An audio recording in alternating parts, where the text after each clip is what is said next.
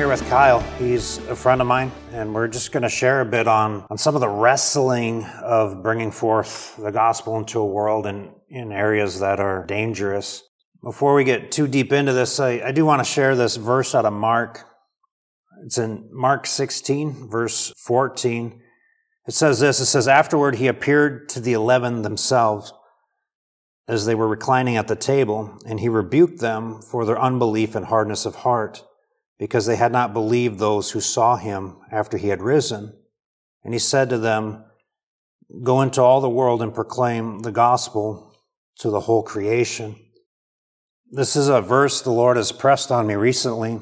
We see in verse 14, it says, uh, well, we get this picture of the 11 disciples reclining at the table with Jesus. This is after his resurrection. He has been appearing to many for a 40 day period. And it's in this, this part of the account of the gospel in which we see this rebuke. It says, He rebuked them for their unbelief and hardness of heart. This word rebuke in the Greek, we may often just think of this word rebuke as, as, uh, as maybe a scolding, but literally this, this word in the Greek is uh, an expression of blame and disapproval. And so when we see this verse, we see Jesus coming to the 11 disciples, and he has two things against them their unbelief and their hardness of heart, particularly in this context related to his resurrection. And we see Christ numerous times speaking of this very thing throughout his ministry. And yet, this unbelief and hardness of heart, I think maybe many of you have been there with me, in which when you've read the gospel and you see in a sort, this chaos that kind of ensues of misunderstanding and, and not understanding and unbelief that's taking place after Christ is resurrected. As you're reading all these different accounts in the various gospels, you think to yourself, oh yeah, well, they, they didn't understand. And you know, there's times we don't either. And so, yeah, I can relate to them. And then when you come to this verse in Mark, when Jesus says, I blame you, I blame you for your unbelief and hardness of heart. Jesus spoke plainly about his resurrection, that this was to take place. As Jesus spoke of this day, he was speaking it with the expectation that his disciples would receive it. And there's two things he says here in which he's blaming them for unbelief and a hardened heart. When we come to this wrestling for unbelief and a hardened heart, but yet after this blaming, we see these beautiful words go into the world and proclaim the gospel to the whole creation. And it's quite the contrast in statement and feel. Christ intends his people to be about his work. And there's this thing of unbelief and this thing of a hardened heart in which we can fall into just like the disciples did. Jesus was doing an incredible work displayed in, a, in, in the resurrected state. And rather than receiving the words in which he spoke prior, they were slow to coming to that point. So, Kyle, let's let's begin to unpack a bit. I know I've I've spoken in many areas. I'm a full time missionary. Been doing about 13 years, and, and we serve in, in various dangerous areas. What I've learned over the years is God God is powerful. He is present. He, he intends to make himself known through his people. And, and faithfulness and obedience is, is a beautiful thing and wonderful peace in which God ultimately brings us to, but, but it's not always, it takes time and, and there's a wrestling. So, Kyle, share a bit about yourself, of what you want to say, as well as, as how God's been leading you to step out in faith, bringing the gospel outward. Okay. I'm a father of five and uh, happily married to my beautiful wife. And my wife actually had numerous occasions of opportunities for mission trips and has, has traveled overseas prior. Had a, had a couple opportunities even after we had children to, to travel to Honduras and uh, each time asked me to go. And I was encouraged to go by others in our church, and I always found a reason uh, to decline. Deep down, it may have been fear, It may have been um, fear of the unknown, but but ultimately it was I was comfortable. I was comfortable here, and it was easier to say that that's not my calling. That changed in 2019. We had a dear friend of ours, her and, and her husband had uh, begun an orphanage in Haiti, and her husband passed away. He was a close friend of ours, and she began to to seek some some input regarding the upkeep of the orphanage. And she consulted me on numerous occasions. She began to, to ask, she said, Kyle, we can, I could really use your help down there, and began to encourage me in that. And I, I began to feel the pull like, is this my time? I began to, to wrestle with the Lord a little bit on that. I, I kind of found, again, found reasons to, to push it off. And then finally, a trip was planned, and it was kind of like, are you, are you going to come? And I, I said yes reluctantly, but I did say yes. And as we prepared, I began to, the reality of the trip began to, to weigh heavily on me. And I began to, kind of similar to, to Jonah, I, I began kind of wrestling with the Lord and saying, well, don't you realize that it's dangerous there? There's people there that may not like me. They may not want me there. Well, speak a bit about the country we were we were going to be traveling to Haiti, which is one of the poorest countries in the Western Hemisphere. The area in Haiti that we were traveling to was actually it was a slum outside of the capital city, very very dangerous place. We were told that the police actually don't even have control there, that, that it's that it's run by gangs, and that there's different gangs that control different districts. There's a lot of there's a lot of unrest and um, there it would be in the news of people being abducted, things of that nature. So the the risk was very real. The dangers were very real. And back um, back in 2020, there was there was that, and, and these issues continue. You'll, you'll, frequently see Haiti as as one of the many nations in which uh, a lot of tragic abductions, ransom shootings, and, and things come out of. Yeah, and so in my wrestling, I I would bring those things before the Lord and in hopes that He would either A, give me a confirmation of, well, you're going to be fine. I'm watching, you know, I'm watching over you. Or I was looking for a, well, maybe there'd be a, a way out. Ultimately, I didn't get the, either one of those answers that I was, that I was seeking. I, I would go to you know, the story of Jonah. And Jonah, even though he resisted God, still ultimately ended up going. And so I, I, would kind of be like, well, he was okay. He was angry about the situation, but he had a hardness of heart.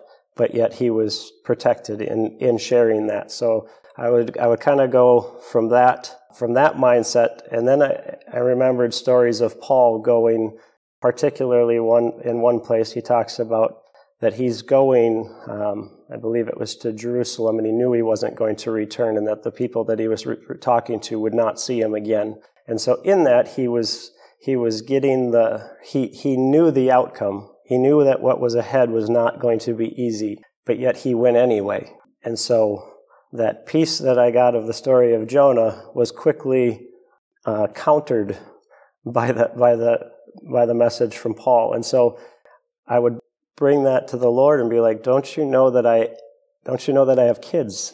Don't you know that I have a wife, Lord? Like, th- that doesn't make sense for me, for you to be calling me to this. And his answer, I felt, was very, very clearly each time it would, I received two answers. One would be a question, or actually, they were both questions. I would get, well, does that mean you're not going to go? Yes, it's dangerous, but aren't does that mean you're not going to go? Or the second one was, Am I not worth it? And the second question was ultimately the one that I wrestled with the, the most, but it was ultimately the one that gave me total peace. Because I, I for the first time in my life, it's, it's very easy to place yourself. You hear, I remember the story of the young lady uh, in the, I believe it was in Colorado, there was a school shooting, and she was faced with the decision of, are you going to still claim Jesus? and, and she lost her life in that moment. I was in youth group at that time when that happened, and I remember thinking, well, if I was ever put in that place, it's such a cut and dry situation. I hope I would do the right thing. But so many of us are never placed in a position where we actually have to make that decision. And I felt in my heart when the Lord said, Am I not worth it? And I had to answer that question. That was my decision making moment. That was a, it was a huge, it was a huge growth step for me to truly say, at what, what is my faith worth? And, and what is the faith that I'm holding? What is it worth for me to share that with somebody else? Is it worth my life? Being a father, being a husband? I had that thought process so frequently that I felt that the Lord was preparing me for I may not return from this mission trip. And yet I still made the decision to go because I had never been more confident that this is what God was calling me to do. And I went with the mindset that even if it is that, that I am, I may not return. And, and quite honestly, I thought there's no reason that the Lord would have put me through that process if I was coming home. So giving my kids the kids the kiss goodnight the night before I left, in my mind, I was potentially hugging them and kissing them for the last time, but also having a complete peace, knowing I was doing exactly what God wanted me to do in that moment. This is the beauty of wrestling. There's when we approach the word, and, and, and I love I love how you, how you give this testimony and declaration. There's intellectual processing we do of the word, and and this is the realm where many will live. We we know the right answers because we're well studied we we know what to say and and how to respond to different questions. But when it comes to application of these things there's a deeper depth in which god will school his children. There's a deeper uh, profound truths of the spirit we can intellectually understand god's protection. And then we can humble ourselves unto oftentimes these paths that lead us to extremely dark places and yet receive this pure peace mm-hmm. of the Spirit. Now, I, personally, it's beautiful when we're given this peace. There may be times in which we'll, we'll have fear, and yet there's still prayer, the seeking of the Lord, the wrestling, and, and ultimately uh, submitting, submitting to His will, and then knowing. Uh, it's a beautiful thing, as as you were sharing. I, I knew you knew it was what you had to do. Yes like I was referring to a time of growth in that the preparation part of the trip was honestly as much of a growth period for me as the trip itself. I, I had to get, bring myself to a point. I was easily the guy that was scared to mention at work that I would, went to church on Sunday. They would, guys would say, What'd you do this weekend? And I would find every reason to say anything but that, just because even though it's a cultural norm here in the U.S., just the just the fear of being different than somebody else um, was enough to keep me quiet. So when we when we did go to Haiti, one of the things that that our friend had us share was we shared our testimony in front of the congregation in the church down there, which again for me was was a big step but I did it, and we had multiple uh, opportunities to to share the gospel with with a couple different villages and and with people in the church down there. I've had the opportunity to actually go twice. The second time we we went, there was we we had a situation where we were in real danger. There was a uh, there was some gangs. We went through a gang checkpoint, and things looked kind of sketchy but yet in the in that still had a, a feeling of well I, I, am again where the Lord wants me to be, and if this is if this is the situation and this is where I'm called home, I'm okay with that. And thankful that that wasn't the case, but because still here praising and able to go see my family on when I got home. So on returning from those trips, I have actually found many opportunities to share my faith here at home. I've had the opportunity to share my faith with numerous coworkers now that I would have never stepped out and done. And so the, the mission field for me here at home is just as real as what it was when I went to Haiti. In that wrestling uh, with the Lord on, am I worth it? Answering that question on is, am I worth it if it costs you your life? And I was willing to answer that question and come to a place of peace in that. How much easier it was now to answer or to step up when an opportunity arose and the worst thing that could happen was maybe a little bit of ridicule. And the Lord has really opened doors immensely to uh, to share and had some beautiful times of coworkers in tears recognizing the need for Christ in their life. People that I would have never dreamed would be in that position. And the Lord has opened doors for conversations, but you have to be willing to do it. I don't obviously get it right all the time, and I miss opportunities probably still frequently. But my encouragement would be for myself, I, I take more joy in going to work when I have the opportunity knowing that the seeds are being planted on a daily basis at work and I might have the opportunity to have a conversation with a coworker that I've been praying for, that I've been sharing with. There is, you might find satisfaction in your job that you're working or you, you might feel that you aren't meeting your potential. But for myself, I love what I do, but it brings it to a whole nother level of I'm doing what God called me to do. And so, yes, I'm here doing this job today, but ultimately, my ultimate job as a believer is sharing the gospel. And so, when I'm able to do both things at the same time, that is pure joy. And that is an exciting thing to, I, I eagerly go to work in hopes of seeing open doors. It sounds like there's a change mm-hmm. from, from your attitude and what you thought prior in, in regards to your approach to work to you mentioned uh, somebody asked what you did did on the weekend, and you'd, you'd say anything but uh, worship Jesus Christ. Yep. And and yet through this wrestling with the Lord, what would you say? What would you say in regards to foundationally your your mindset before and now your mindset now? What changed? I think it was kind of what I've alluded to with in that process of the Lord saying, you know, are you still not going to do this? Or am I not worth that? Really digging deep into that question. And I mean, I think we can all ask ourselves that question. What am I willing to give? How much am I willing to, to risk, uh, a cost wise, to share my faith?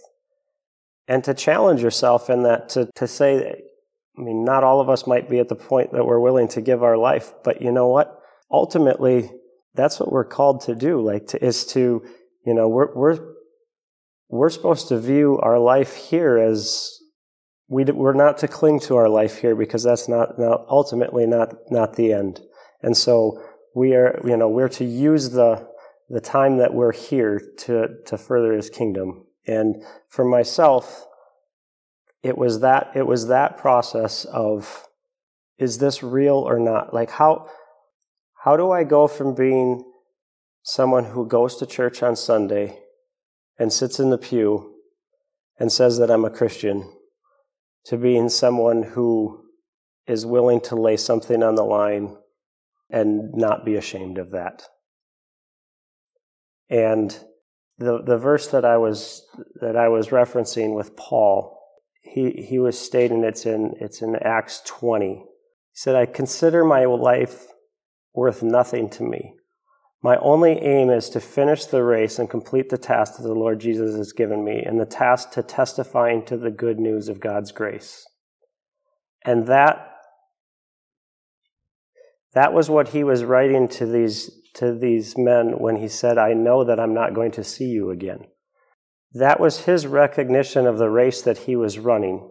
In that journey that I had, it was similar in that he had to ask himself a question, or it's very easy for us to put, to look at Paul and say, well, he had hardships throughout the, each thing, but with each hardship and knowing what was ahead of him, he still had the, he still had the decision to make on am I going to continue this even though what's ahead may be hard.